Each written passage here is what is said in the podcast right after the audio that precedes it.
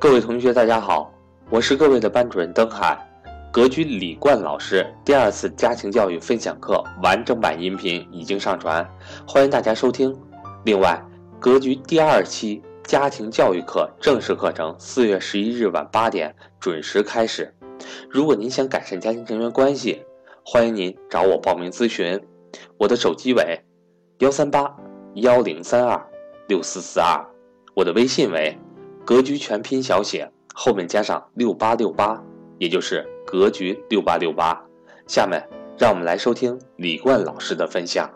那我们上一期课哈，有很多父母养成了非常好的习惯啊，然后跟着我们这个课程哈进度一路打卡，一路走来，在这个格局的课堂这样做的父母，还有这样做的学员哈，基本都是很大概率啊，就现在或者一直到未来，财富包括人生家庭幸福。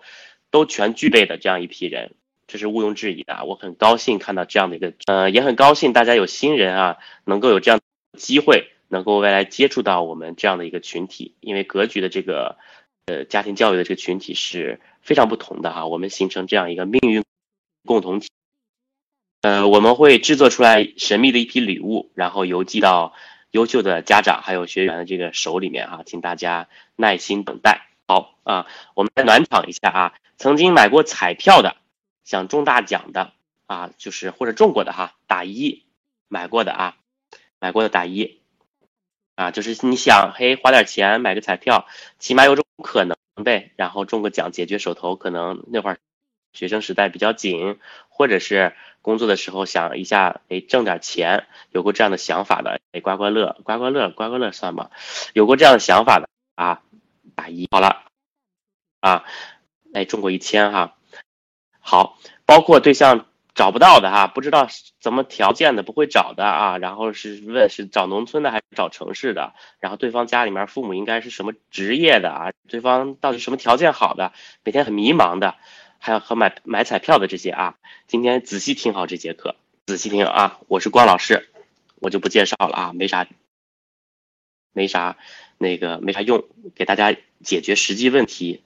才会非常管，我很激动啊，就是因为我今天下午接到到一个要自杀的一个家长的一个求助电话，弄得我哎呦有点，嗯，其实我现在想一下哈，事情不是很复杂，大家现在来打字啊，边打字打字来回复我就可以了。现场我们来锻炼一下，你解决以后可能你家孩子遇到的问题哈，你解决这些家庭教育的问题的能力啊，绝对绝对。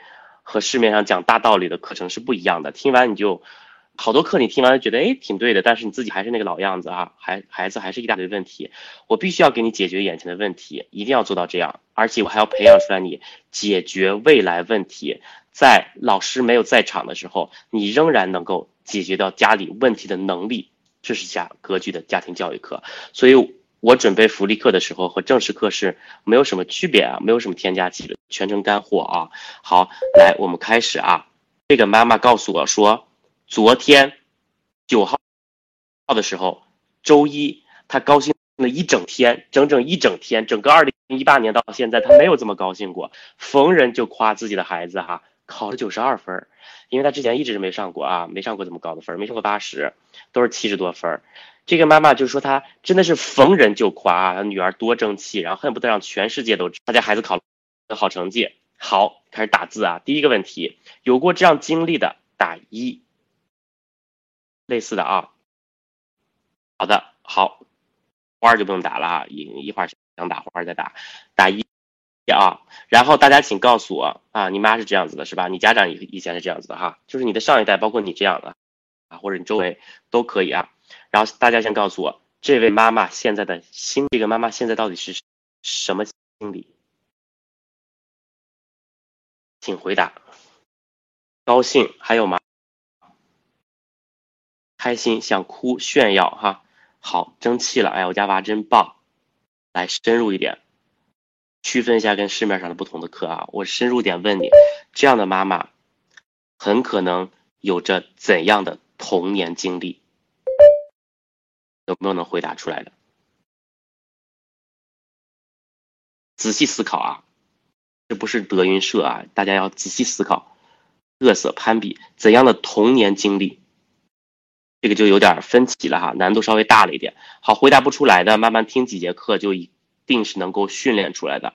我能看到一些正确答案是来自于上一期的老学员的啊，因为我们是承诺我们可以再复训的，呃，因为有很多迭代的新的内容，所以呢，就是嗯，或者哈，你你跟着学习一段，你会有不一样的一个觉醒。那来，我们先继续啊，我们先继续这个这个例子，就是一般考试的时候啊。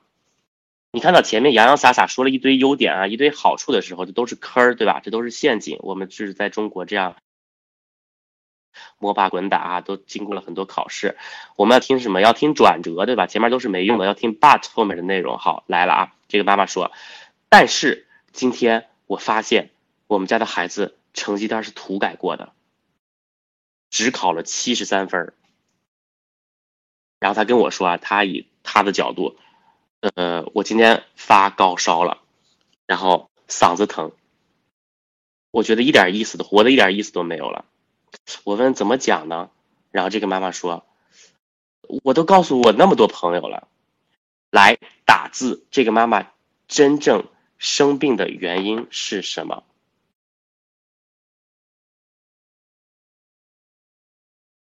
告诉我啊。然后心痛，然后那个。没，嗯，心里心里没面子，丢脸，然后反差很大哈。他今天感冒发烧了，然后流鼻涕，脑子疼，嗓子疼，想上吊，想自杀，想跳楼，真正原因是什么？哎，对了啊，是孩子考了七十三分吗？是不是？你回想一下自己教育孩子的方法，回想一下自己的父母教育曾经自教育你的方法，是不是因为孩子考了七十三分？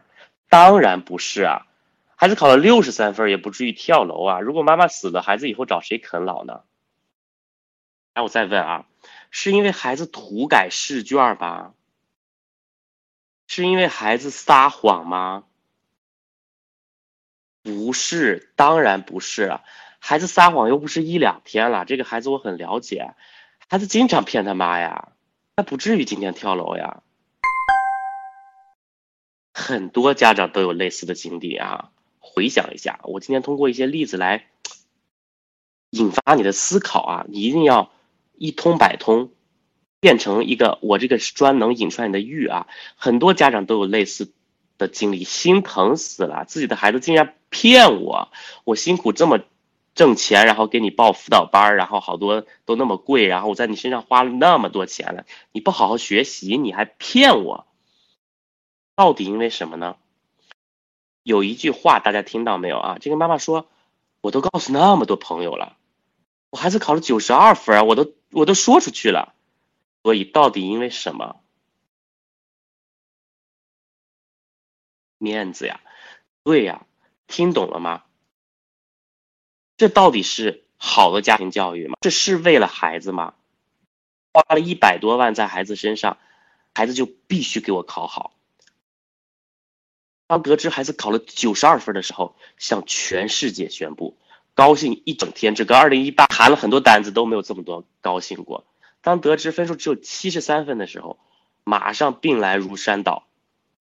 全部的原因只有一个呀，这是好的家庭教育吗？家长每天那么辛苦，然后父母我们挣了那么多钱。到底有什么意义？最终终极到底有什么意义呢？这个妈妈不止一次跟我说啊，就是如果没有这个孩子，我每年换一辆好车，我现在早就退休财务自由了。来，再来小的一个点啊，孩子为什么要修改试卷？大家应该很清楚了吧？你可以打字来告诉我哈，为什么要撒谎？孩子到底为什么要撒谎？所有撒谎的原因跟这个一模一样，包括你家孩子曾经。偷钱包呀，然后去上网啊，然后偷偷的在你手机上面输入密码买个东西啊，买个装备，买个皮肤呀，到底为什么要这样做？全部都是一样的。太棒了，是为了给他妈妈面子呀，他是为了暂时今晚逃过此劫。刚才说，就是孩子，就是他经常有时候。会撒谎，或者是刚才我们打字哈，也说自家孩子曾经撒谎过的。我想问你现在有没有一点醒悟？好啊，那关于这个学习的问题呢，我们今天来看一个啊，就是我知道很多的家长都问这样的问题啊，我们家孩子每天墨迹拖拉，然后回来以后不写作业，先玩，然后先看电视，先看手机。然后有些作业是在 QQ 里边布置的哈，他就美其名曰拿着手机先跟同学聊骚一会儿，反正就是墨迹到很晚。很多家长是这样子的哈，那来我们来看一个真实的案例。呃，向您请教一个问题，我的孩子呢是今年八岁，然后活泼可爱，有有一些活泼可爱的地方哈，也是呃。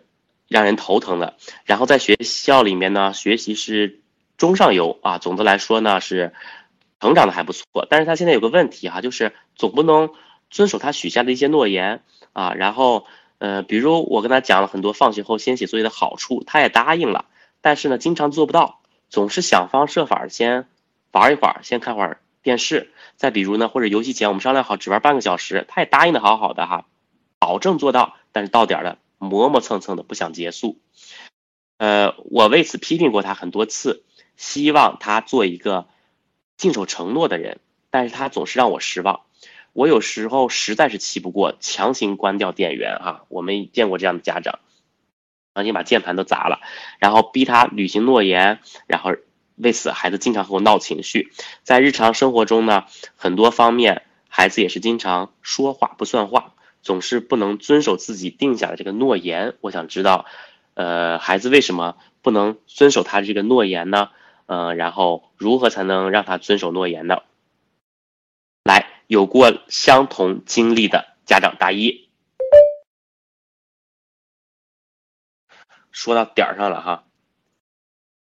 好，来，我再问的详细一点，孩子写作业就特别拖拉，你会发现的啊，就是那个。呃，特别磨蹭的，经常熬到很晚的，然后有时还写不完的，打二，打二啊。然后，其实人品挺不错的，我们家孩子其实这人真不错，这孩子其他各方面都特别好，只要别说学习，我们家孩子真挺好的。我们家孩子就好像就是学习不行，其他都没啥毛病，打三。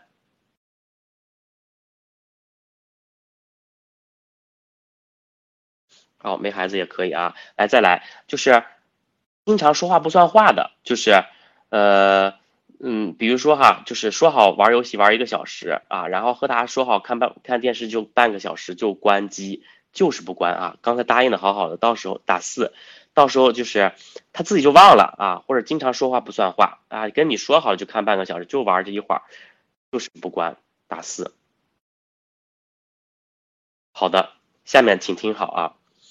想今天让我来教给大家一些特别有用的方法，回去来对付孩子，也就是今天来听一次我们格局的这个家庭教育课的哈。嗯，想学会一些方法的，回去来对付他的打五。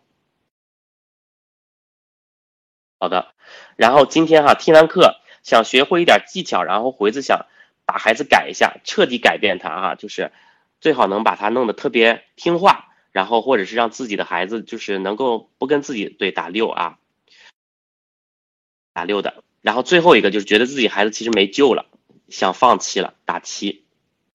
就是哎呀，问题特别大。我们看到有一些啊，六六六啊，来，你们看一下啊。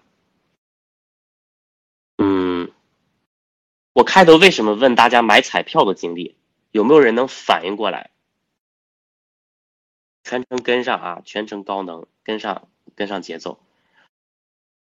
有没有能反应过来的？大家觉得刚才打数字几的家长和这些买彩票的幻想想中奖的，或者曾经有过这样想法的，是一样一样的呢？是一模一样的呢？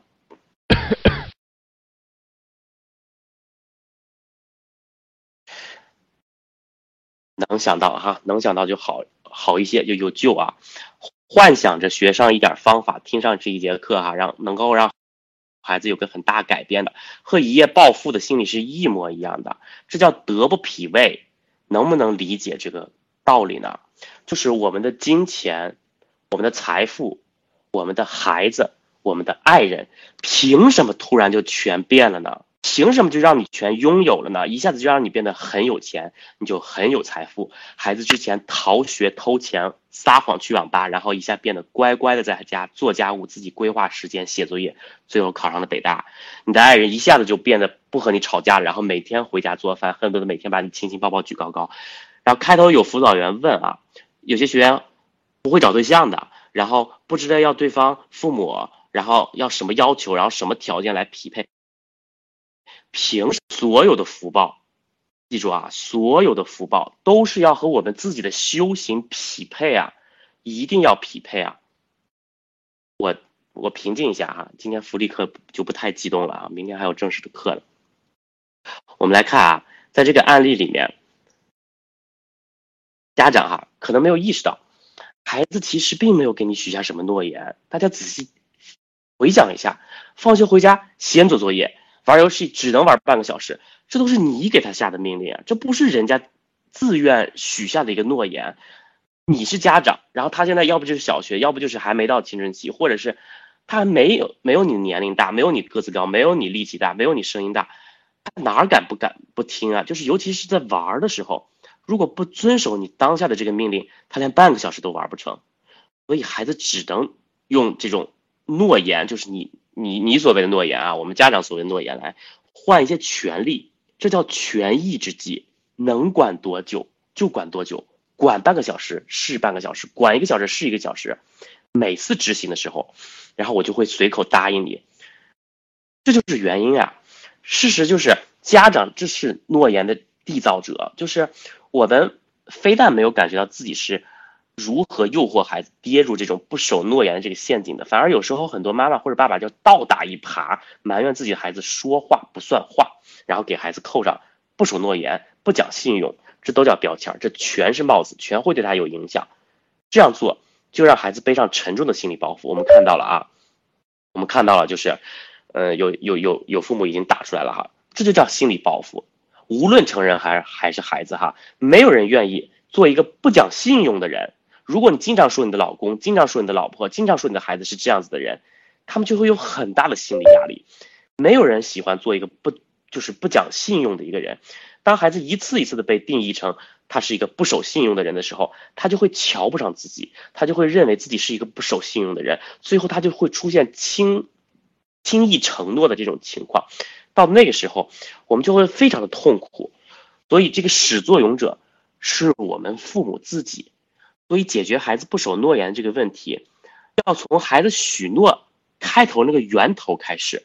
比如说写作业这个事情，孩子放学以后，他到底先写什么东西？他先坐在那儿，还是先躺在那儿？先打开手机，还是先打开书包？这是他自己的事情，应该交给他自己来安排。我为什么说让大家早点来听课呢？因为很多父母他说孩子已经高三了，他已经耽误不起了，孩子要出国了，孩子要考大学了，一直是用这样的理由来搪塞我。其实对于这样的父母，还是来得及的。最早的那天学习就是最好的那个时间，还是来得及的。所以大家现在如果孩子是小学，孩子是幼儿园，甚至我们现在教室里面，我看到孩子还有没有孩子的，这都是最好的时间。所以这个是你要有这么样一个意识，这都要安排给他，就是由孩子自己来安排，不要去检查他怎么样安排的，不要去检查他的作业，完全相信他，任何事情上都不要逼他做承诺。当孩子不必向我们做承诺的时候，他就没有任何机会失去信用了，对不对？所有的儿童哈，他想要的都是要就是让我们的爸爸妈妈更满意，嗯，就是他想让我们的就是爸爸满意，想让妈妈满意，这是他的天性。当他们对自己的情况估计不足的时候，可能会出现。不守信用，就是他不知道他自己二十分钟能打完这一局，还是二十五分钟。而现在王者荣耀四十分钟也打不完，对吧？他有时候估计不足，你逼着他是不是半个小时？他肯定点一下头，对不对？即使孩子不是被动的啊，在在许诺，而是主动的许诺要如何如何，但是最后没有按照原先的去做，这也不是这么啊，就是什么大不了的一个事儿哈。我们完全不要去指责孩子，比如孩子为了讨好父母。然后是说这次期末考试一定要前五名，我这次一定要考到九十二分。当孩子主动许下这些诺言的时候呢，表明他们是想好好学习的，他们是想用好成绩来让我们开心的，知道这个就可以了，知道这个就够了啊。然后呢，父母应该对孩子这个决心，我们要鼓励他。至于最后的结果，不要执着，不要执着。就你告诉孩子也不要执着啊，你尽力就可了啊。你你没有到第五名、第六名也可以，前十名也可以，你考多少都可以，你尽力就可以了。实现的挺好，没实现无所谓，我们不在乎。你不在乎的时候，他就会在乎了。就是孩子，他就不会对这个诺言产生任何的压力啊，从而他就是会保持很轻松愉悦的学习的态度。我们中国人有一诺千金啊，我们有这样的传统，但是这不是最高的价值取向。大家一定要明白，诺言这个东西，它仅仅是代表当事人的一个意愿。如果是随着随着这个呃时代的变迁，或者是我们市盈率都有静态和动态，对吧？所有的事情都是在动，都都是在变的。当事人如果改改变主意哈，这个孩子改变主意，他都是应该被允许的。所以我们要尊重，我们要完全的尊重，全然的尊重和接纳孩子。任何人都不可能没有能力去控制任何我们未来的一些事情。所以结婚呢也是一样的，结婚是不是也是诺言？这么大的诺言都可以改变，孩子的一个小小的承诺，为什么要上纲上线的？诺言要尽量遵守，但是我们不要用诺言来绑架我们的孩子。绑架你的爱人整个的一生，要不然都会离开你的，你身边只会换名字，不停的吵架，仅此而已。虽然啊，诺言我们是不能绑架一个人的，但是呢，我们要告诉孩子要珍惜，我们要珍惜这个信用，这是两码事儿啊。人无信就不能立了，在各种关系当中，我们会发现啊，经常不守信用的人，他就会慢慢被人远离，他就会被人唾弃。所以我们要告诉孩子，做出这样的承诺。然后我们要尽力去实现它。如果实现不了，不用勉强。我们不要用就是曾经呃一个一个诺言，然后牺牲掉生命中很多重要的东西哈。所以我们就要告诉孩子，就是不要轻易许诺，轻易许诺必然寡信。这就是一个道理，让孩子从很小的时候就明白，许诺要根据自身的实力，不要为了面子，不要为了面子去许诺，因为最终你就会变得让大家觉得你是吹牛皮的。从你开始，从爸爸，从妈妈，从你开始，你就要有这样的一个心态，你就不会为了面子而活，你的下一代就不会为了面子而活，家族的命运就可以改变。就是我们要想培养孩子良好的这种守信的习惯啊，父母绝对是好的榜样，一定是这样的。身教是一定大于言传的。我们在线下的活动当中呢线下的课程当中，我会教大家做一些呃活动，你会马上就会感觉到。确实，你说半天一点用都没有。但是我做一个动作，你会马上理解到，这就是给孩子讲十遍道理，都不如你自己去守信的去做一件事来的更重要。就是这个道理啊！我们一定要诚实的对待孩子，无论再小的事情啊，也一定要说实话，一定要说真话，而且我们要尽量做到。这就是你自己的一个守信的教育，你就慢慢会传导给他。这个家长身上的哈，我们对于这个孩子接下来这个时间管理，其实还是。我觉得这个妈妈肯定会有些担忧的，所以呢，我一定要提醒大家，就是孩子，假设你听完课啊，你肯定是会有改变，会有收获的。你突然觉得你开始让他独立自主了，可能他会更加混乱，因为他可能现在已经十几岁了，可能现在正在上小学或者高中啊，我不知道大家在座大家那个孩子多大，他已经混乱过这么多年了，你突然就不管他了，带引号的啊，然后他可能自己就。有这么大的自由，我可以拖到很晚写作业，然后我甚至我可能忘了写作业了，啊，我我就是我可能哎马上小学哈，他都可能有就是生活紊乱的这样一个状态哈，也有可能成绩稍微下降了一点，这是非常正常的，绝对不要惊慌，绝对不要就是不要你以为你做错了，他在经历过这段混乱时期越早越好。他依旧能够从生活中找到新的秩序，一定是这样子的啊！我们父母就是要变成这样一个主导者，后面你会越来越轻松，你会越听课。就是前面你可能付出了一些时间，每天还在这打着电脑做笔记，然后其其他人在这打麻将，你就是付出了这么一点点而已，你会越来越轻松，跟屋子一样的啊！就是你刚搬家以后可能比较乱，然后你一点一点收拾，最后以后非常有成就感，而且你每次可能就是只需要打扫一个小角落就行了，这只是一个小小的坎儿，希望大家能够。过去，好的，再来一个啊，就是我们嗯来看一个二胎养育的问题。我知道很多父母非常关心，而且呢，我们在座的格局的学员有些家里面生三个了啊，养育的问题肯定会有很多啊，肯定会有很多。嗯，今天呢，我们来说一下这个事情啊。大家有问题，我们后面会有一个提问的环节啊，大家一定要先听好啊。嗯，所以我们来也是直接看一个，话不多说啊，看一个真实的案例。来，呃，女儿现在是两岁五个月，然后还有两个双胞胎儿子，现在是五个月。自从两个儿子出生以后呢，女儿看见两个弟弟的时候呢，不时就会亲亲他们，很疼爱弟弟。但是过了两三个月之后，嗯嗯，女儿每天都会有那么一阵子，就会不高兴的打他的两个弟弟。这个时候，爷爷奶奶就会阻止他说，不许打弟弟啊。一开始我也这样说，可是我说这句话以后，就慢慢就不说了啊，也没有责怪他的意思。我就问他，你为什么要打弟弟呢？他总是习惯性的回答，我没有好吃。我知道自从生两个弟弟以后呢，我每天忙着照顾弟弟，没有时间陪他了。很多家是这样的问题啊，我这个很典型的。呃，这个女儿可能出于嫉妒，而她的奶奶呢又总和外人讲这些事儿，呃，爱唠叨。我也说过婆婆不要在孩子面前说她的不好，平时做事呢我也很注意不要让女儿多心，可是根本没有效果。现在我很烦恼，儿子身上。疼一疼可能就过去了，怎么才能解开女儿的这个心结呢？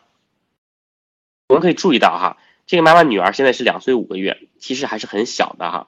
大家也要记住这么个观念，因为在座的教室里面的孩子各个年龄段都有啊，我们尽量照顾到。我们最后可能也会说到小学年龄段。现在先说这个小一点的时候啊，二至三岁，大家一定要记住，是儿童认识世界第一个飞跃期，非常的重要概念。还有常识哈，这些灌输对孩子非常的重要。这个年龄哈，家人如何定义老大就是大女儿或者大儿子啊，都可以。老大和两个弟弟的这个关系，或者你和小的那个妹妹的关系啊，你家里面怎么定义？这个不仅仅会影响到老大以后对待弟弟的态度，更会影响到他对自己的态度，会影响到他对周围人的关系和对周围人的态度。非常的重要，这个地方呢，我提示大家一点，最最开始的时候，大家还记不记得我今天下午接到那个要跳楼的妈妈的电话的故事，还记得吗？我提示你一下啊，这个妈妈从小到大，在家里都是老大，他的后面有两个弟弟，我想问一下，你觉悟到什么了没？你顿悟到什么了没？绝对绝对不是老大不好啊！我见过太多的老大啊，非常的优秀，也不是呃就是要强的妈妈不好啊，因为这些妈妈我接触过很多，在单位在社会上有很好的职业，有非常好的收入。我只是想提醒大家，在家庭教育方面，如果你想彻底改变和孩子的关系，我不是说随便一个简单的例子我给你解决掉哈。如果你想彻底改变和孩子的关系，你想彻底。改变和爱人现在的关系，你必须对自己的童年有一个觉察。听好了啊，一定要有这样的一个觉察，先有觉察，然后在课上我会带着你来进入深度的觉醒。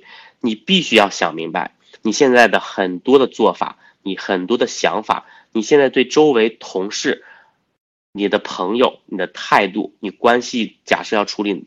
没那么好，很多妈妈或者爸爸，假设是爱面子的，都和童年的遭遇有关，都和你的父母当时对你的态度有关。啊，所以啊，为什么我们要在正式课上会带着大家就是形成良好的家风呢？为什么要让你打卡心养成一个你的好的习惯呢？这是我们在陪伴啊。这是班主任、辅导员、老师，我们一起在陪伴，不光要给你解决眼前问题的能力，还要让你有觉醒，能够意识到你的阶层要往上调，你要改变，绝对不光是哈让你的孩子听话这么简单。那这样你也太小看格局家庭教育成长课的这个力量了，是要让你的爸爸妈妈之前的错误，你不要再犯给你的孩子。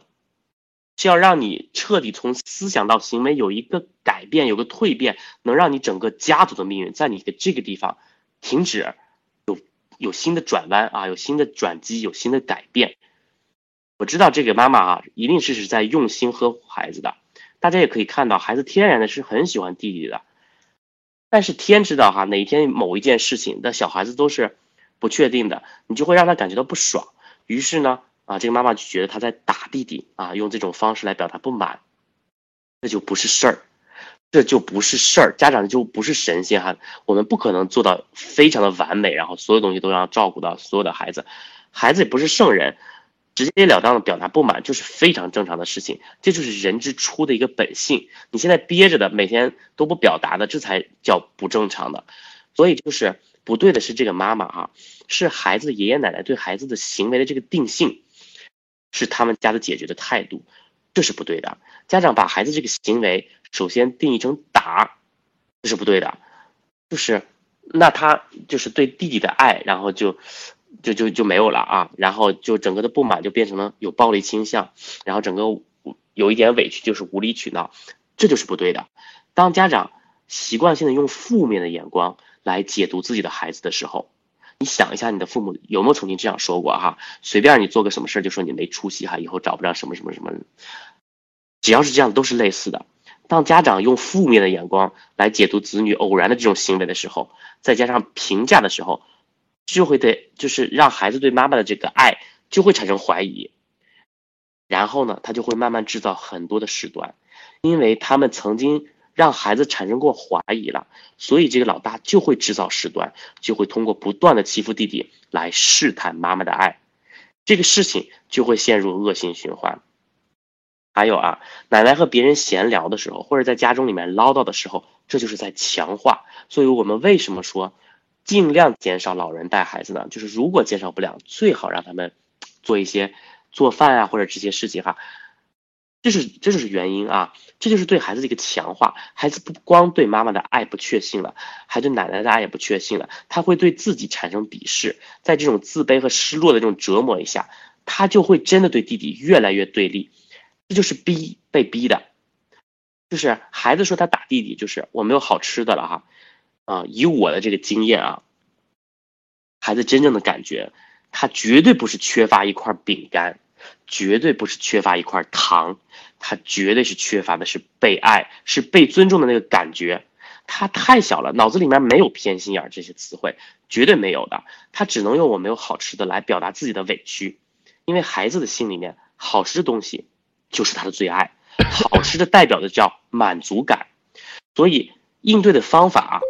请大家记住两条，第一呢，作为家长啊，你可能是妈妈，也可能是爸爸，要用完全正面的眼光来看待女儿的一切行为。我在课堂上面说护大不护小，这只是一个原则，很黄金的原则。但是还很重要的就是，孩子的天性都是很善良的，他很天然的就会爱弟弟，就会爱妹妹，即使偶然他会表达一下不满啊，不要批评，我们不要定性为打，就是我们要善意的看待孩子的行为，把他这个行为。定义成爱，定义成喜欢。比如说他打了弟弟一下，如果不严重，假装没有看到，然后就说啊，妈妈现在给弟弟喂奶了，然后你来安慰一下弟弟，教给他事情做，告诉他们不要着急，告诉他有价值，你能给妈妈贡献力量，你能给整个家庭贡献力量，这是优秀的家长和其他家长的区别。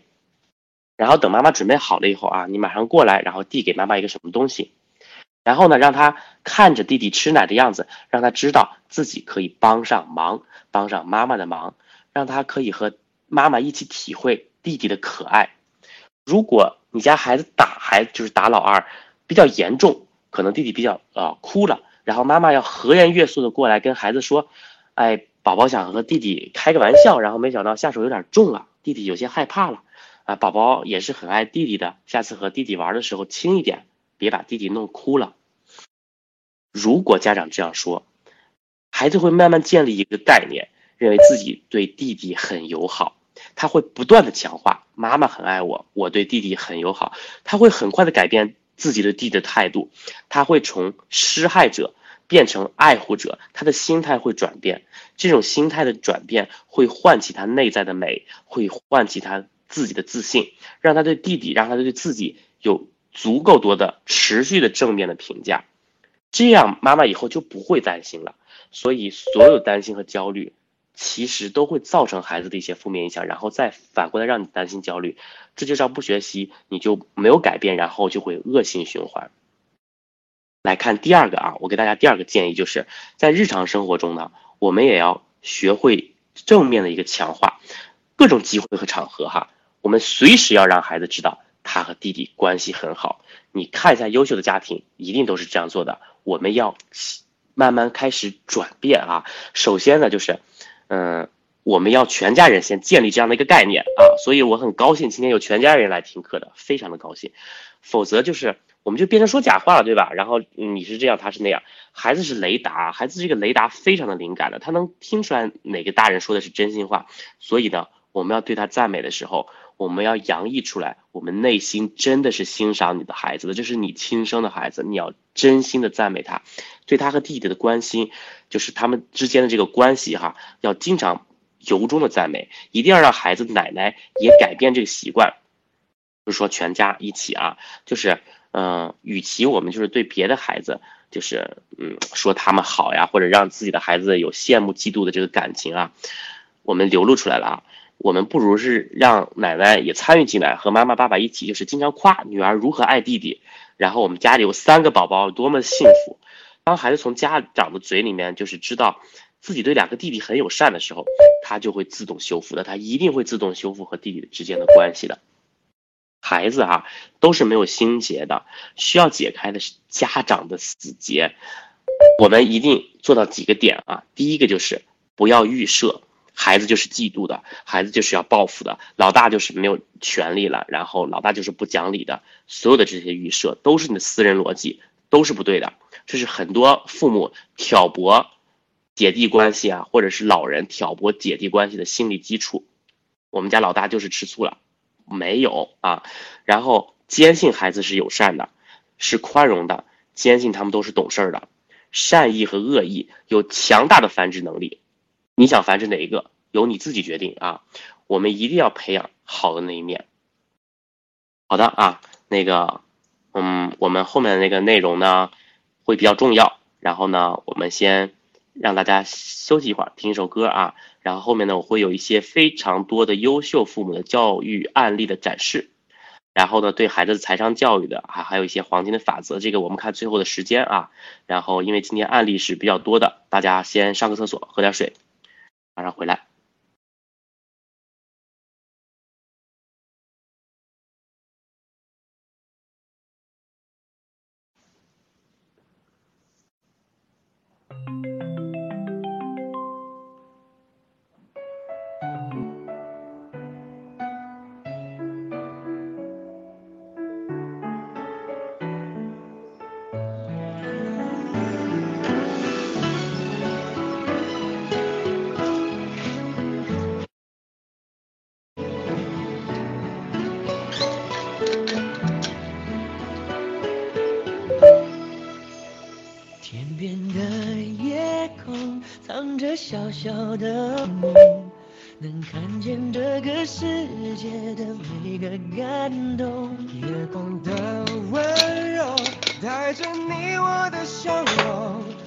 让我抱着你的梦一起走。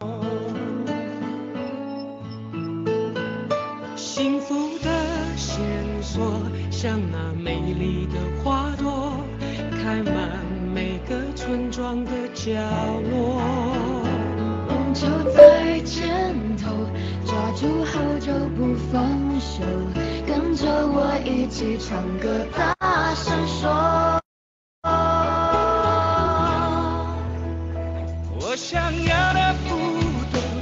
不想永远在停留，我要向前走，不向命运低头。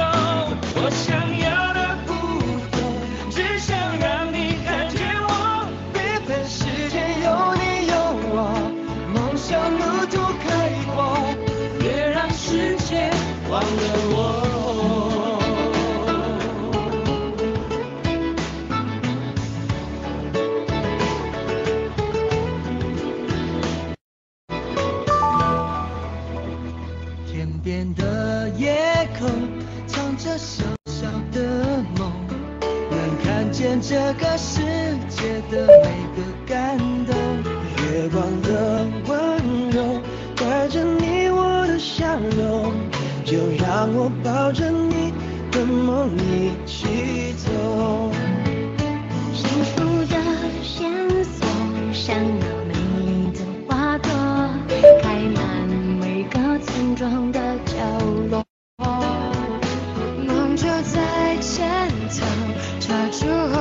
不放手，跟着我一起唱歌，大声说。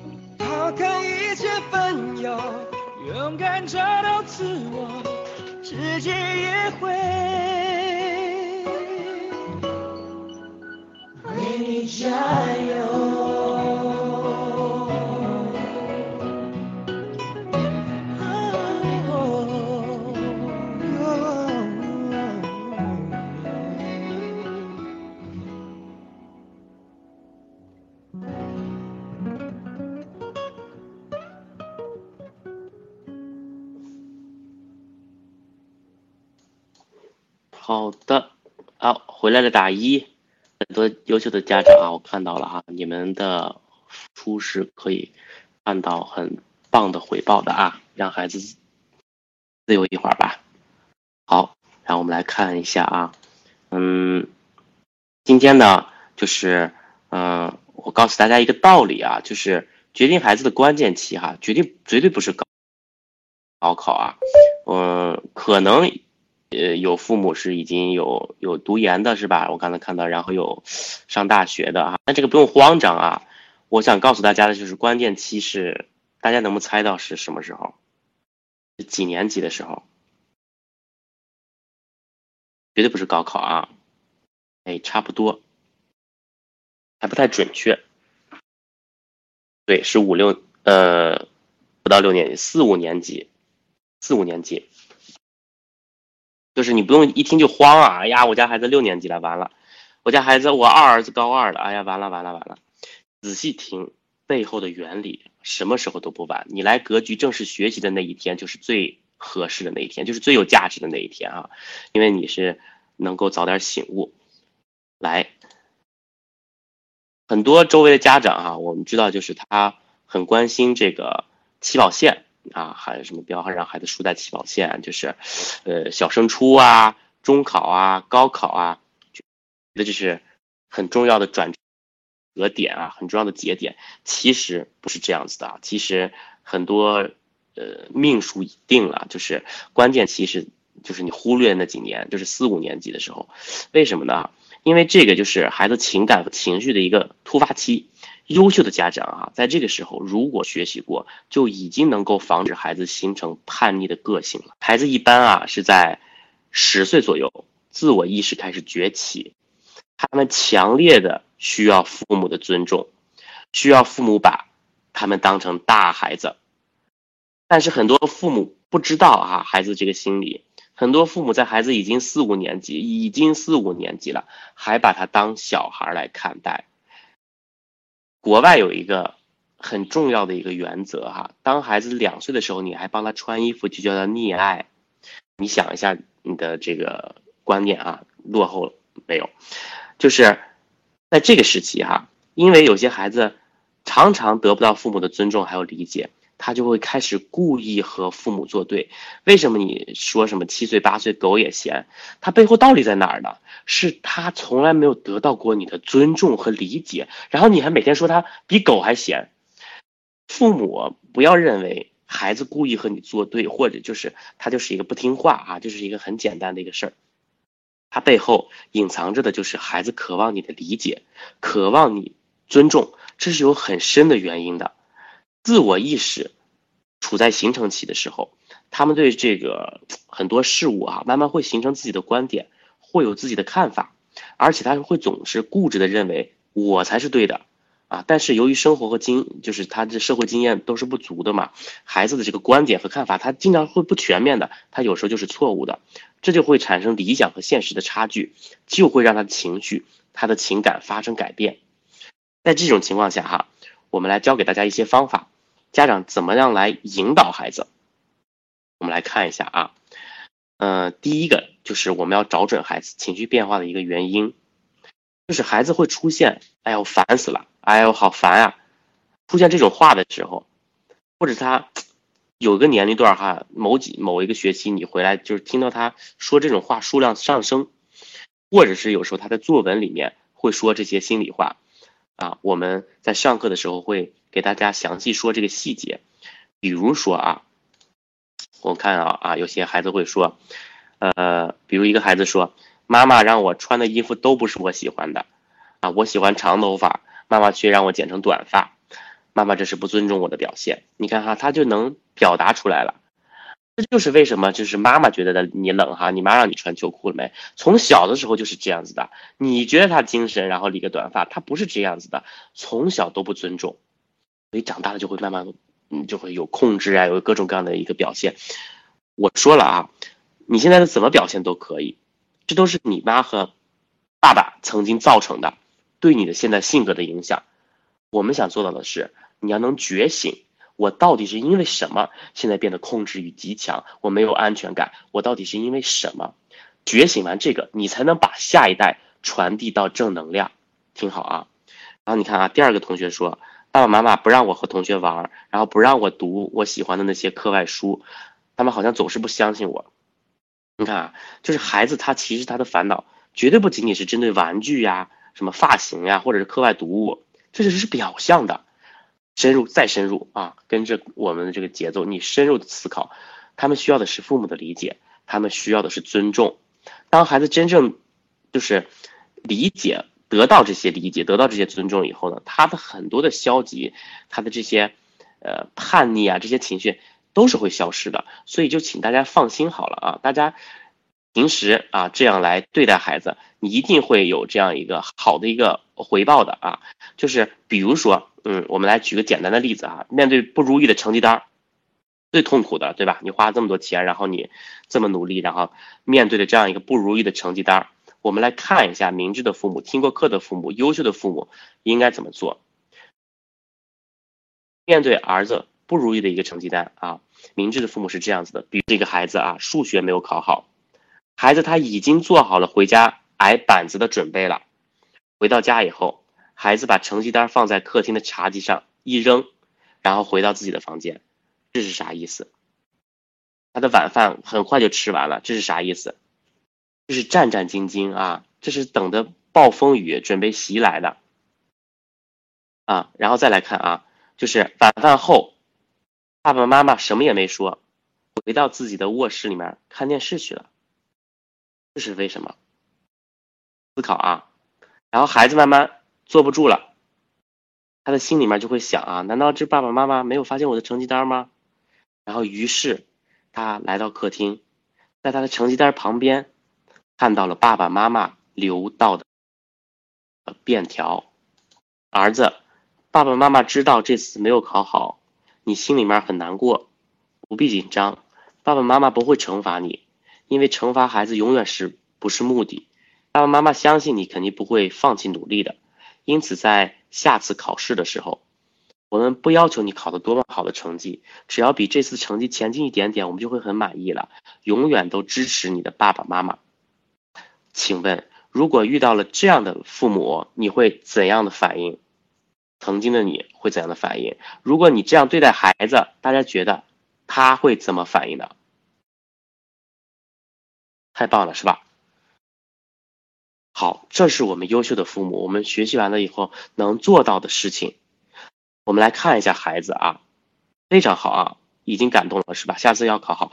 读了爸爸妈妈的这便条，我们来看一下小男子汉在日记里面是怎么写的。我是轻易不流泪的，但我被爸爸妈妈的理解和尊重感动的流泪了。在拿着成绩单进家门的那一刻，我都做好了与父母吵架的准备。那现在我知道了，那是没有必要的。我的父母是天底下最懂儿女的父母。是世上最好的父母，嗯嗯，这是是经过孩子同意的哈，不是偷看的。正处于情感突变的这个孩子啊，他们非常容易生气，这个时期他就很容易上火，很容易发火。当他们知道父母这样的行为或者这样的一个举动的时候，这样这个时期的孩子他是非常容易感动的。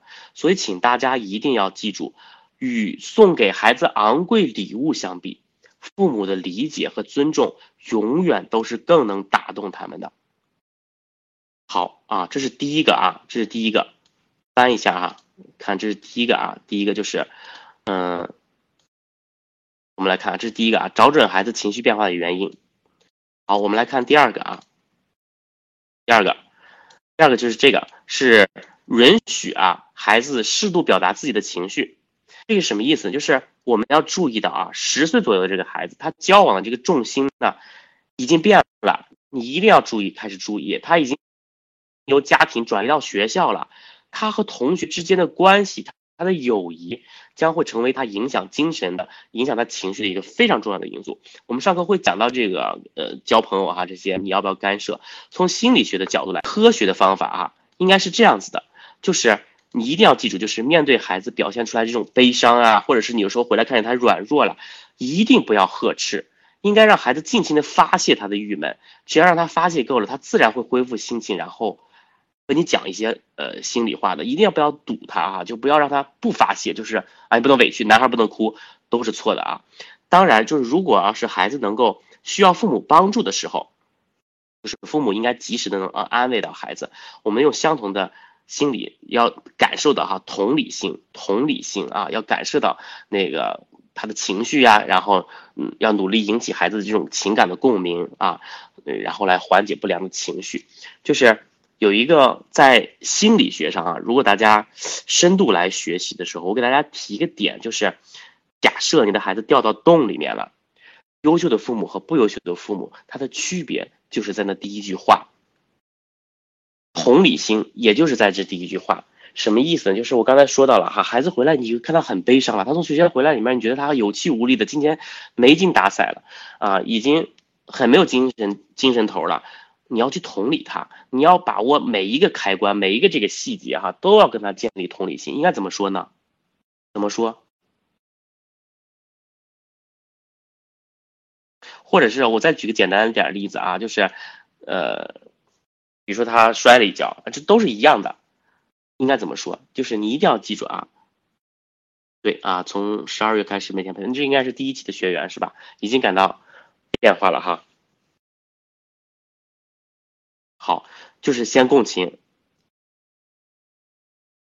共情是什么意思呢？我再换一个角度来说，你要马上想到你在那个洞里面的感觉，你不能就是直接就是哎你在哪儿呢？哎，你还你还好吗？然后或者是他摔了一跤，哎，你没事吧？他有事儿啊，他都哭成那样了，他那不叫共情啊。共情是你也掉到那个洞里面了，你周围很黑对吧？你现在很冷对吗？你一定很疼吧？这是共情啊。好的啊，具体怎么说话这个我们就不展开了，我点大家一下啊，一定要学会这样，就是。呃，如果孩子需要父母帮助的时候啊，我们一定要随时安慰孩子啊，然后用相同的心理来安慰他。所以呢，就是我们要随时允许孩子，就是表达他自己的情绪，一定要允许，这是一个非常好的办法哈。他不能不允许，就是我们可以给他买个沙袋，然后呃让他对沙袋发泄情绪，给他买个大的玩偶都是可以的，可以让他养点小动物。当他不愿意跟父母倾泻的时候，他能跟小动物、跟自己的玩具来倾诉，鼓励他运动，鼓励他跑步，然后教给他发泄情绪的方法，这些都是你在帮助他。这是正向的父母要学习的事情。最重要的一点哈，就是父母要理解和认同孩子的情绪，你要允许自己的孩子自由的表达悲伤和软弱。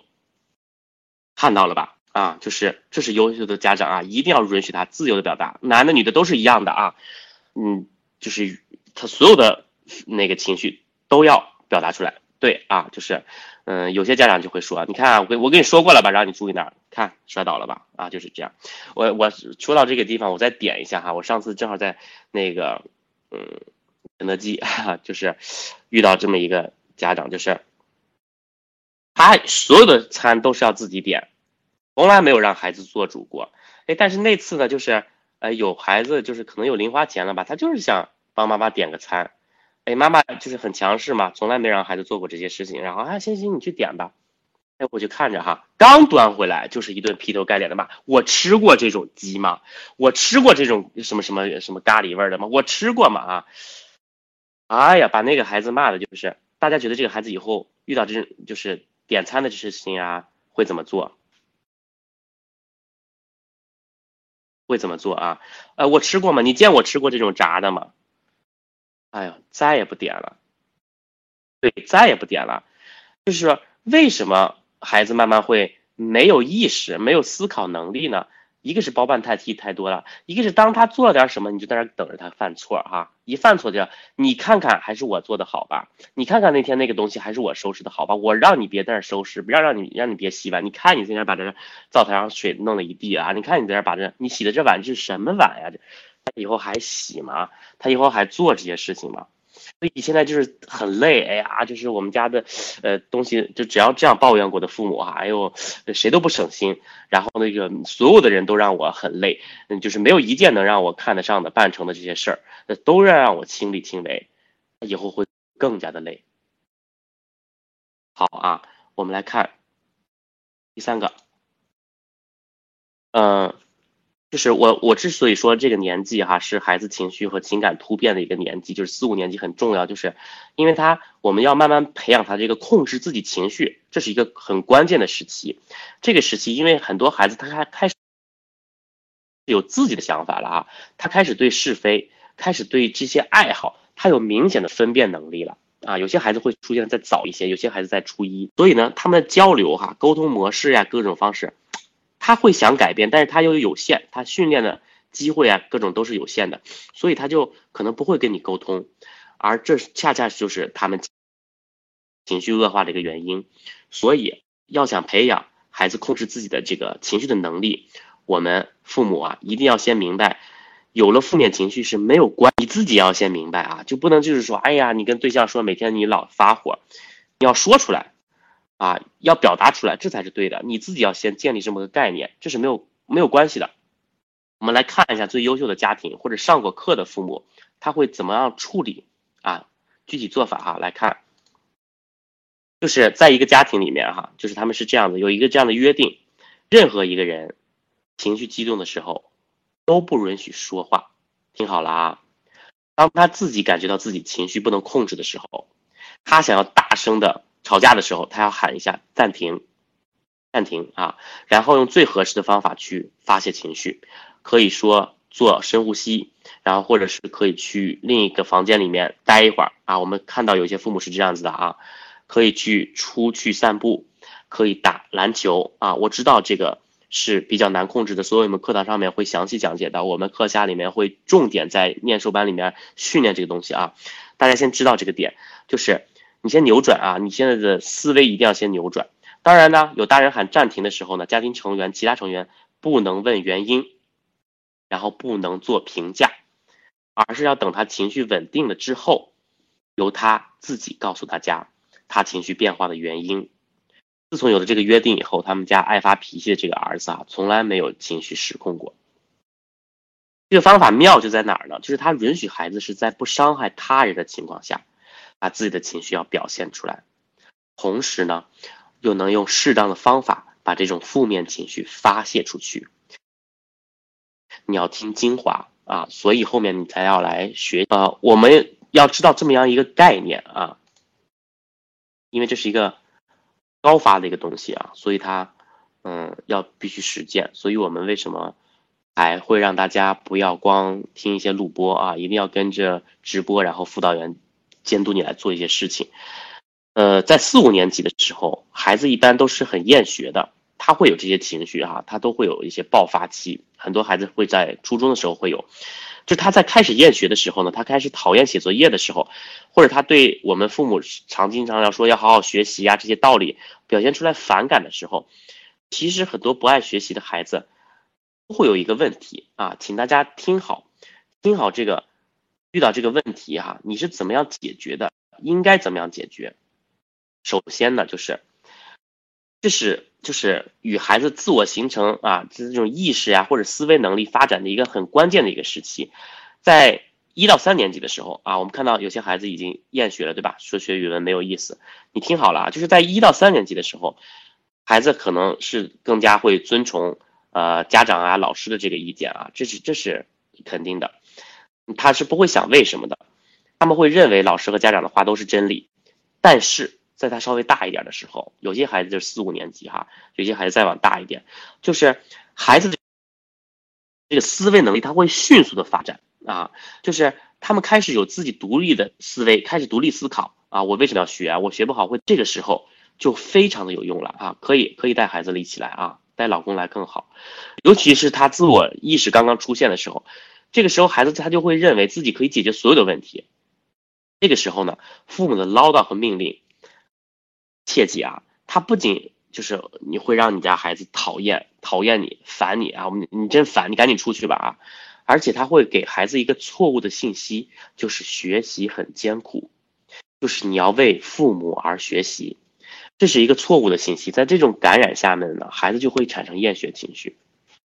还有啊，还有一个很重要的点就是，这个和父母，呃，很多父母他不了解。小学阶段知识难度的这个发展规律是有关系的，就是到了四五年级的时候呢，孩子学习的难度是在不断加大的，很多孩子都会觉得学习他就慢慢力不从心。如果父母还是就是不理解孩子，总是打骂哈，就是斥责。嗯，然后孩子就慢慢变得就会厌恶啊，就会觉得某一门课或者是他某一个老师啊，你会发现就是你自己曾经也有这样的经历，他经常骂你，从来没有鼓励过你，你那门化学那个语言啊语文可能就是没学好，这就叫厌学。所以啊，做父母的就是啊，嗯，不管孩子处在哪个年龄段，如果我们想要教育好他们，我们必须提前了解好孩子的心理，也就是说，做父母的。应该提前向孩子灌输学习是自己的事情这样一个概念啊，就是对于正在思维高速发展的哈，尤其到小学阶段，这会让他们的成绩逐渐的非常的稳定、稳步的前进，而不会让他们厌学啊。我们一定要多鼓励，少抱怨。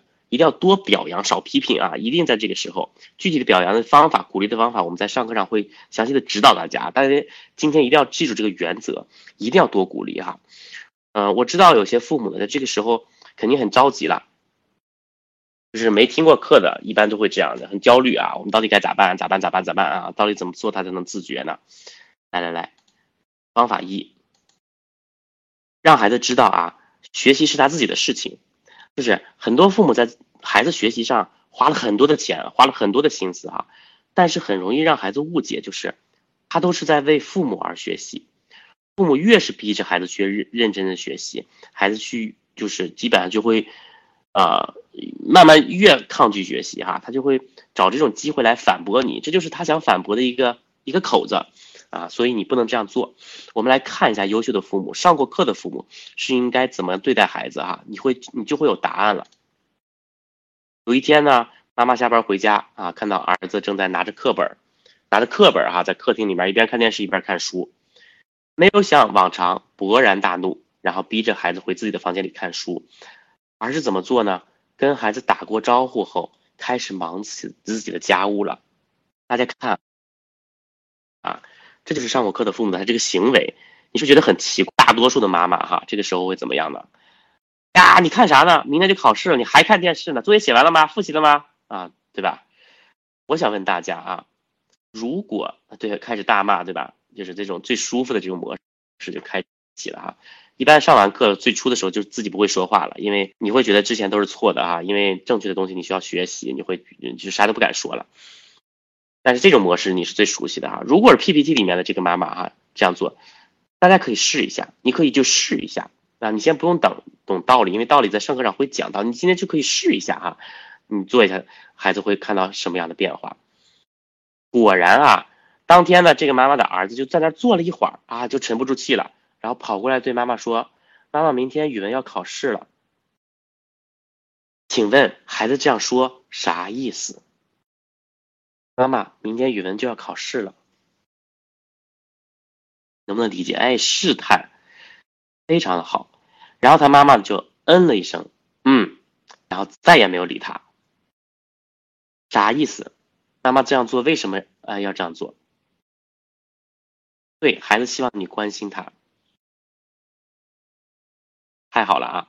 然后这个孩子就像你们说的啊，就像你们说的一模一样。他家孩子就继续试探他妈，然后就说：“妈，他不是他妈不是摁了一下吗？”然后他就说：“妈，我还没有复习完呢。”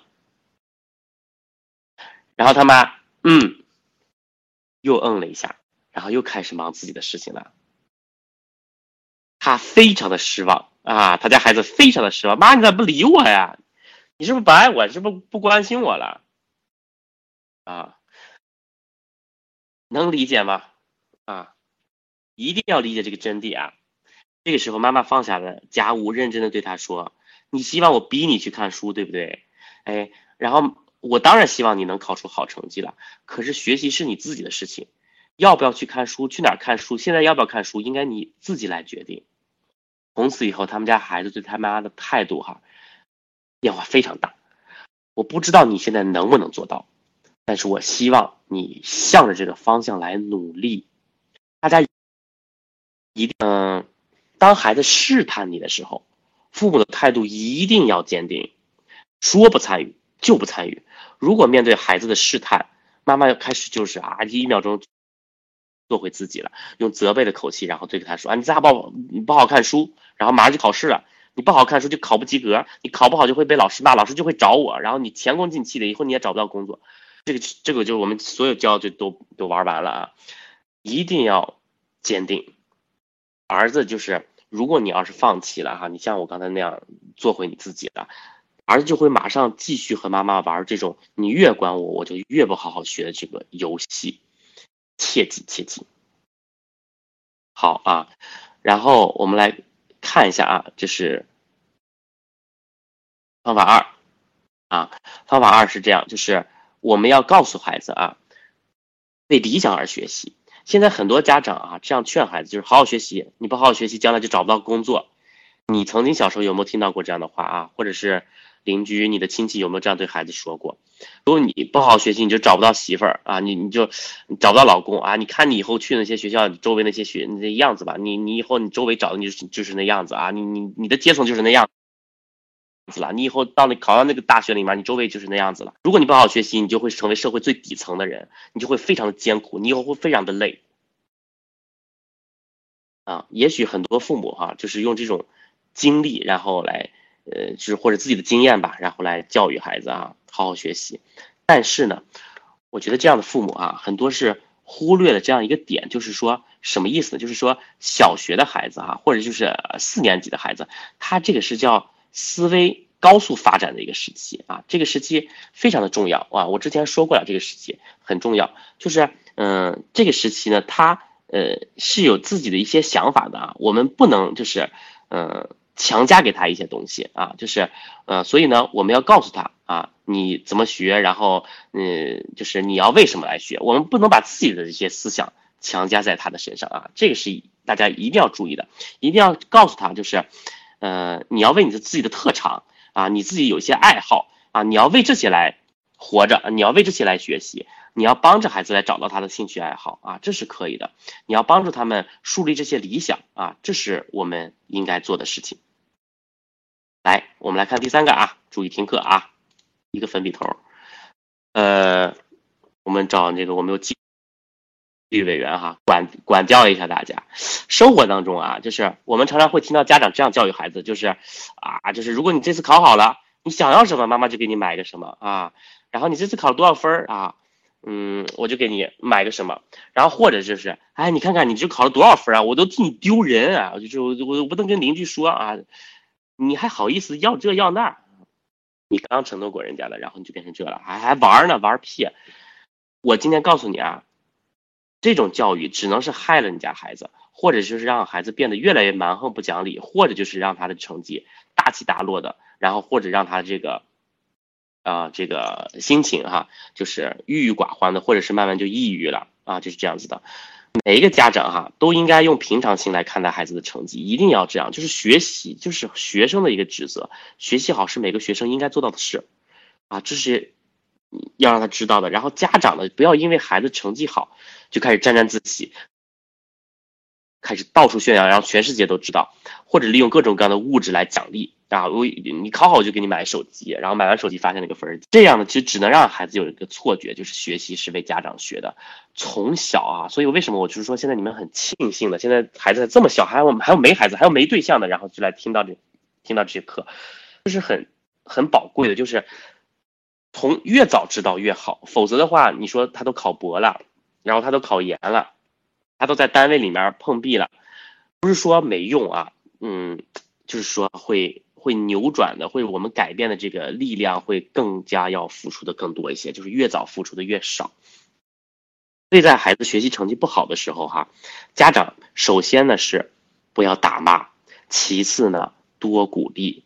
一定要这样做，就是帮孩子来分析成绩不好的原因，帮他们找到合适的学习方法，这是我们来做的，并且我们要告诉孩子，只要学习一直在进步，成绩是次要的，只要是你来多努力啊，成绩是次要的。当你一直这么说的时候，你就是为孩子在创造非常轻松的学习氛围，啊，就是。呃，我们一起可以跟着孩子一起来讨论啊，一起来查资料，一起带着他去读书，去图书馆来借书，去一起去书店去买书，我们一起来学习。他做作业的时候，我们来看书，这是你可以做的，而且不需要多大的努力，只是需要一个改变，只是你之前不在那滋啦哇在那看电视，不在那你在那打游戏，在那连连消消，你叫啥？连连看还是消消乐，在那哗啦哗啦在那，你只需要做这么样一个改变，它就变了。就是这么神奇，你就不要动不动就是问成绩，然后放学以后就催孩子做作业，作业写了吧，然后就他一出来就考怎么样，你只需要忍住，就这样啊，仅此而已，他就慢慢会就是从之前我为成绩而活，然后就变了啊，好，所以我就说你你学完以后可能这个说话会，嗯，你会不太会说哈，或者会少说。哎，我们看第四个啊，就是，嗯，在小学一到三年级的时候啊，他可能就是没有什么思维能力，嗯，所以呢，这个时候呢，一般他会很听我们的，所以呢，就是父母的这个严厉，它是可以起到作用的啊。我们说啊，不行，不能吃，那他就不吃了。但是慢慢你会发现，他到了四五年级的时候。他的这个理性思维能力会逐渐的提升，这个和你之前你家孩子这个培养是有关的。有些孩子更早一些，有些孩子会晚一些。总之，他到了一定程度，他的理性思维能力会，自我意识啊，他就一直在提升。当父母再严厉的要求他的去学习，然后规定他几点睡觉，然后他会很烦躁，规定他每每每门考试你必须考到第几名的时候，他会很讨厌你。他会就觉得学习是很痛苦的事情，他就是像你说的这样，你回复的这样，他不学习怎么办？他现在对学习内容不感兴趣怎么办？听好了哈，就是，嗯，他一旦产生这种情绪以后啊，对于那些，嗯，比如说我们这儿有一些没有上学的啊，或者是呃刚刚上小学的孩子啊，这个父母来说哈，我们不要急于教会他们多少知识，我们不要要求孩子考多好的名次啊。一定要注意学习兴趣，他的能力这些培养才是重要的啊！就是十岁之前的这个教育哈，有个儿童心理专家他总结的是非常好的，就是我们要做几件事，就是多问快乐，少问学，你就注意这八个字就行了啊！多问你这次考试中你细心了吗？啊，这次考的好不好玩呀？少问你考多少名啊？啊！多问你喜欢学什么什么课吗？少问你你今天说一下啊，你你那个今天讲什么课了哈？或者是今天那个你你你你你那门课的老师怎么的？就是你少问他负面的一些东西哈，多问一些快乐的东西。好啊，我们来看一下啊，就是嗯，孩子学习成绩这个定型它是有个关键期的，我们帮助孩子树立这个学习的自信心是非常有用的啊，因为多年这个调查结果表明呢。他的定型期在最关键的时期就是四五年级，所以那些成绩好的孩子哈，大部分成绩会一直在这个时期，如果养养成了以后一直好啊，他会有一个记录，有这么样一个调查的数据。成绩不好的大部分在四五年级的时候就慢慢慢慢掉下来了，就是习惯啊。如果孩子总能取得好成绩，经常能够品尝到好成绩的这个乐趣，他就会对信心建立啊，他就会逐步的就是越来越喜欢上学习。对于一有一些不好的习惯哈，比如说他不爱思考，比如说他粗心啊，有没有发现哈？有些孩子就老粗心，哎，他慢慢就会积极配合老师啊，积极配合家长，我们来改掉这些坏习惯。这就是你说的这个话对他造成积极的影响了，他就会配合你，他就会慢慢培养出来有助于提高学习成绩的一些好的习惯。但是如果他经常会听到哈，觉得自己很差，我的成绩很差，我是个中等生，我平平的啊，我学习平平的。他就不会体会到这种成就感，他就会就是对学习啊，就慢慢就没有信心了，他就不会有积极性，他学习没有动力了，没有积极性，然后他慢慢以后的这个学习过程中，初中一下变难了，他就会越来越吃力，他就会没有信心，他就不想听了，破罐子破摔。所以呢，在四五年级啊，在小学的时候，让他取得一个好成绩，或者你想方设法啊，找一些兴趣小组活动啊，让他有些成就感，他就会对这个学校。有越来越浓厚的兴趣，他就会产生对学习的自信心，他就会能慢慢爱上学习啊，他就会走上正轨，一直会保持到优异。所以啊，在孩子三年级之前呢，我们要多说快乐的东西，少问他学习的东西。到了四五年级之后呢，我们可以适度的开始关心一些他的学习状况啊，但是呢，这种关注呢，不意味着你要每作业写完了没 啊，绝对不是这样子的啊，你就是。嗯，你每天都可以可以说一些，但是呢，在四五年级的时候，这个学习成绩这是一个定型期，你一定要拿出一些精力来啊！你开始要让他来体验学习的乐趣，要让他有成就感，要让他有自信心，建立他啊有学习的兴趣。所以在这个时候啊，我们要能帮助他建立自信心啊，所以一定要听课，要听当下的课啊，就是我讲到哪儿，你要随时听啊，因为我知道有些。家长就是就很急，就很急，一直焦虑焦虑焦虑，咋办咋办咋办啊？所以，因为我们这个不是正式的课，我们会带着所有的人来一起一起走啊。因为那个有些人听完这个福利课他就走了，所以我为了缓解你的这个焦虑情绪，我来直接打出来啊。来方法，方法来了啊！经常给孩子积极的暗示，就是孩子自信心哈，除了来自于他的自我激励哈，很大还有一部分就是你的你的这个鼓励。父母的鼓励，每一个孩子都是这样子的啊！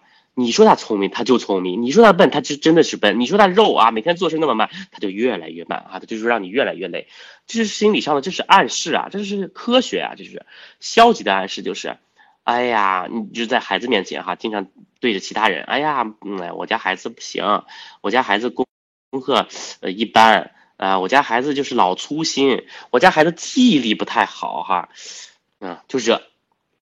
这就叫积极暗示哈，这不这就叫消极的暗示，就是你无形当中就就已经做做完了这些所有科学的这些步骤了啊，就是家长对别人这种客套的做法哈，你要不就别带着孩子，你你要不带着他的时候就别别说这些话啊，这都是他就会觉得这是我妈对我的评价，这就是我爸对我的评价，所以呢他就会慢慢的变得真笨了哈，变得真的差了，所以就是。正确的做法，就即使他记忆力就是不好啊，在学习方面就是有点缺点，不要批评，要经常会说啊，你在妈妈心中是很棒的啊，你将来一定是一个大人物。我上次还听到一个，嗯，一个妈妈说，她家孩子说以后想竞选主席，啊，非常棒，然后他妈妈就是夸了他一晚上，就是这种事他，那以后可能说不定他就走向商界了哈，都有可能，但是他从小这个信心建立是非常重要的，来。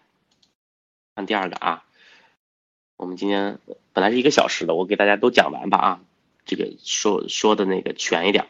来，第二个方法啊，把学习变成一种乐趣，就是父母逼孩子去学习哈。虽然有时候你能达到一点作用，你赶紧去学哈，然后要不然一会儿就不给你吃什么好吃的了，肯定是这个样子能达到一点作用的。但是这个方法是不能长效的，一定是这样子的啊，所以。孩子他就不会有心甘情愿去学习，他可能就是为了一会儿吃口那个冰激凌啊，吃口那个好吃的。尤其是到四年四年级以后啊，就是如果你要再逼着他去学习，他就慢慢开始逆反你了。所以明智的家长啊，你不要逼着他学习，你要想办法激发他的学习兴趣啊，你要变得让他自己想学。所以很重要的一个就是言传身教，你要先创造一些学习的这种。成就感，你经常在读书的时候，你也跟他分享，然后你经常在读纸质的书，在他面前让他看到的时候，你能发现里面很多有意思的东西。它就是比看微信里面那些碎片化的信息要好，它是完整的知识体系。读书的这种阅读的乐趣，你让他从小能带着他能感受到，这就是非常好的激发他兴趣的好办法啊！我们课上面会详细讲到，而且我们的辅导员甚至会带着你怎么打一个书架。啊，这够落地的了吧？啊，所以这就是你能学到的东西。对，好之者不如乐之者啊。来，第三个啊就是他呃陪读的这样一个状态，就是很多家长哈每天晚上都要辅导孩子做作业。哎呀，就是我昨天还看到一个人发的，就是现在孩子小学几年级的，哎呦那个英语作业啊。再给你画个蜜蜂啊，然后旁边把那个蜜蜂的英语单词挖挖一个空，然后旁边这个再给你画画一个鸡了还是鸟，然后再挖一个空，挖好多空，是锻炼你好多能力哈。你不但得看图知道这是个啥，你还得知道拼写是个啥，你还得知道它的那个前后字母顺序。就小学哈，现在已经考成这样了，就他们每天会帮着孩子来检查作业，这是很多父母做的事儿啊，检查作业，然后。这就叫陪读啊，这个就是泯灭他学习兴趣最大的一个杀手。我们来看一下真实的案例啊，就是，呃，有一个是在作业次次得优的一个孩子身上发生的啊，在一次考试的时候呢，就是，嗯嗯，就是考了个不及格啊，然后就看见都是好多红叉哈，然后这个老师就把这个男孩找过来了，老师就问他，那慢慢慢慢男孩就打开这个。内心说了一些原因，他说每天晚上做作业的时候，我都想赶紧做完。他说我妈说了，我做完了就可以上网。一个啊，然后那你不怕你做那么快出错吗？老师问。不怕呀，我妈每天都要检查我的作业，有一点错误她都会发现。她还学习能力挺强的，她她会帮我改。然后老师问，那你遇到很难的题怎么办呢？啊，我现在遇到难题，我想都不想，然后我就告诉我妈不会做，然后我妈就开始给我讲了，她讲的还挺好的。然后老师就说：“那你妈给你讲了以后，你以后遇到这种题你会做吗？”反正他有时候他表达能力，他现在训练的越来越好。他给我讲完了以后，我就是挺明白的。然后但是遇到类似的问题，我经常出错。但是呢，就是我妈就会提醒：“哎，你这儿做错了。”然后他就会告我用哪种方法，然后我就不知这不就做对了吗？所以这次考试，我就看见这些题倒是挺熟悉，但是我就想不起来了，他是咋告我的？十岁哈，十岁的孩子，虽然很多事情他已经慢慢有想法了，但他毕竟还是孩子，他就是爱玩，这就是天性，他就是你说的哈，玩完就呃就写完就可以玩完玩会儿手机了，就可以上会儿网了，就是这样子的，对吧？你看你们都很赞同，对吧？所以他就是很想那个做完作业，然后就是玩嘛，所以很多坏毛病。就是从这个作业就开始养成了，什么粗心大意，什么不认真思考，什么思考问题不全面。如果没有你的参与，他就不会产生这样的恶果，你也不会每天被叫家长啊。所以就是，是你完完全全逐步的剥夺了呃这种这种权利啊。所以现在我们不看学校，因为有些东西是我们不能控制的，起码你自己要开始。做出来说 no 啊！你要开始慢慢养成这样的一个习惯。然后呢，就是家长哈，就是在给写孩子检查作业的时候，慢慢就是我们经常给他们指出来错，这个时候他肯定就会懒得思考了。你一定要开始觉醒，就是有的时候孩子就甚至不知道自己错在哪儿啊，就是你说啥他就改成个啥啊，因为他赶紧想干后面那件事儿呢，对吧？所以他就不会知道自己为什么错，他考试的时候。那肯定是明显成绩就会降低了啊，一定是这样子的。我们来看啊，孩子这个定型期到底怎么培养？有一个国外这个，嗯，应该是一个行为学家哈，他做过一个调查，就是他把这个小学从三四年级一直到高三，有一千多名孩子进行了一个测试哈。这个测试内容呢有知识测试，有能力测试，然后还有很重要的一个是习惯的测试。这个结果啊，令专家非常的惊吃惊，就是因为。我们发现，从小学四年级开始，一直到高中，一直到高三年级，孩子知识这个得分儿，还有能力的得分儿，哈，它是呈上升的趋势的。但是他的习惯呢，很多孩子的得分儿没有太大的改变。我们有这样的一个结论，就是孩子的习惯的培养关键期，哈，一定是在小的时候。尤其是在小学的这个中高年级的时候，慢慢到四五年级的时候出现分水岭，也就是说这个时候哈，其实他在后面他的词汇量，他在背单词，他在学习各种科学的历史，他的知识会越越来越大的，他会可能能答出来的东西会越来越多。但是他四五年级之前，如果能培养出来好的学习和生活的这个习惯，会办是非常重要的啊。所以呢，你后面如果。假设哈，现在你孩子已经比较大了，那我们也有一些办法啊，你需要付出更多的努力，那你需要自己有一个认识，就是你要更多的学习。那培养这个孩子好习惯的关键啊，首先大家要记住，就是要，嗯，就是四五年级的时候要强化啊，就是他这个关键就是呃。有些坏习惯啊，就是我们要开始指出来；还有一些就是他意志力，比如说他他发展啊，经历有时候有些意志力是比较初级的，他就很不稳定啊，就是控制不住自己。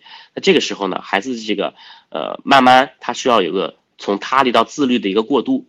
什么是他律？就是你老监督他；自律呢，就是他回来就自自己知道写作业。那这个时候呢，就是需要习惯的一个养成。那我们从正式课的前几节课呢，就是会带着大家，你先养成一个习惯。然后你再指导他，啊，然后那我来，我们一如既往的哈，还是继续来给大家说一点那个能让你记笔记的哈，能让你安心的。来，第一个方法哈，就是给孩子要创造一个好的习惯或者一个好的环境。也就是说，任何一个好的环境哈，或者好的习惯的培养了，它不是很轻而易举的，它一定是借助于好的环境的。嗯，也就是经常我会训训。一些父母哈，就是你回家以后，你在你家，你你愿意看书，能学得进去吗？就因为她和她老公每天吵架啊。如果你都是这样子的话，那你就不要让孩子好好学习了啊，就是这样子的。哎，第二个点啊，就是父母要格外注意孩子习惯啊，就是从十岁左右，他的大脑。它是一个迅猛发展的时期，所以它是有理性思维的。你一定要做到啊！来的晚的父母，我之前说过啊，再给你强调一下，就是这个时候你一定不要把他当成孩子看了。比如说哈，他还年龄小的时候，即使妈妈主动暗示啊，就是啊，暗示孩子洗衣服是很辛苦的事儿，然后他们也经常会体谅你辛苦，然后想想试一下，然后，然后慢慢慢他年龄增大了以后啊，他们就会。慢慢习惯了。假设你一直是不理他啊，一直你包办代替，然后以后你就不管怎么暗示都是没有效果的啊，他就觉得这些家务就是你应该来做的。所以，在他这个理性思维刚刚出现的时候，就是四五年级左右啊，就是你这个暗示啊是非常必要的。也很多这个研究都是这样发现的啊，就是最早的时候啊，让他多干点活儿啊，不会耽误太多学习的啊。然后培养好这个呃习惯呢，会具有很好的持久性。从心理角度来说呢，这个时候培养好的这个习惯会伴随他一生啊。嗯，什么习惯呢？我给你指一下啊，你可以大概记一下，就是要讲卫生、讲礼貌，要勤劳，要体谅他人，要有爱心。讲卫生、讲礼貌，嗯，勤劳。有爱心，体谅他人，这是生活方面啊。然后学习方面要细心，要课前预习，要课后复习，要思考，啊，课前预习，课后复习，你就告诉他就行了啊。然后慢慢带着他来培养细心，然后要思考。性格方面呢，要坚强，要勇敢，要乐观，要积极。坚强、乐观、勇敢、积极啊。好，我们来看第三个啊，就是，嗯。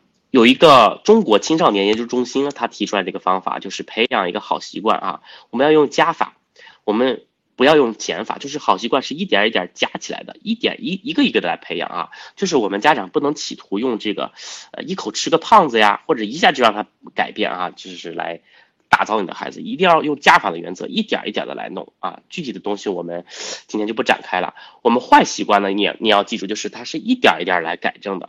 啊，这样做呢，就是你不但能够保护住他的一个自信心，他是很脆弱的哈，一定要保护到他。他虽然有坏毛病，保护到他，然后在这个过程当中呢，他会有战胜自己的一个成就感，然后孩子自自信心他一定会大增的。好，那我们来看第四个啊，第四个就是纠正他这个坏习惯啊，我们需要需要有一些毅力啊，这个是一定是这样的，就是我们在家里面有一些家规，我们要定一些规矩，这个是国外的一个很著名的研究啊，就是他养成习惯是需要二十一天的，但是呢，要纠正他的坏习惯呢，他是需要比二十一天更多的，有时候需要好几个月的。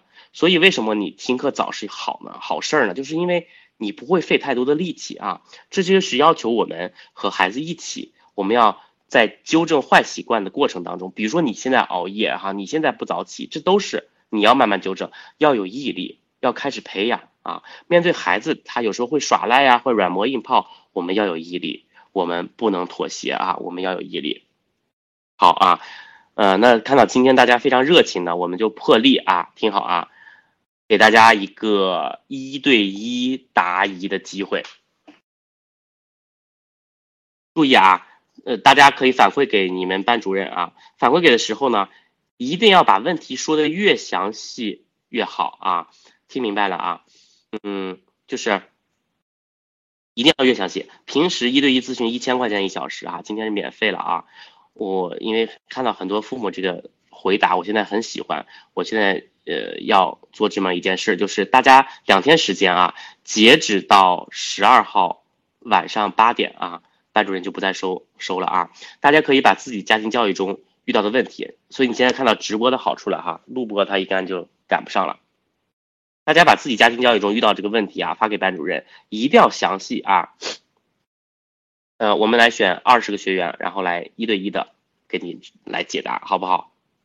不管是不是我们上课的学员哈，都可以啊，好吗？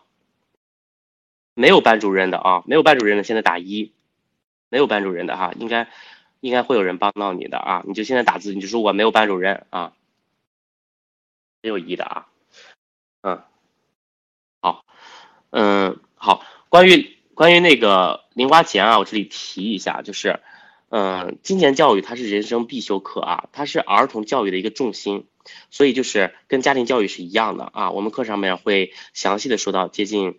呃，接近十条的啊，接近十条的那个操作方法啊，希望大家我们上课了以后会有详细的案例。嗯，好，你不能假打一啊，就是你你不能增加我们班主任和辅导员的这个工作强度。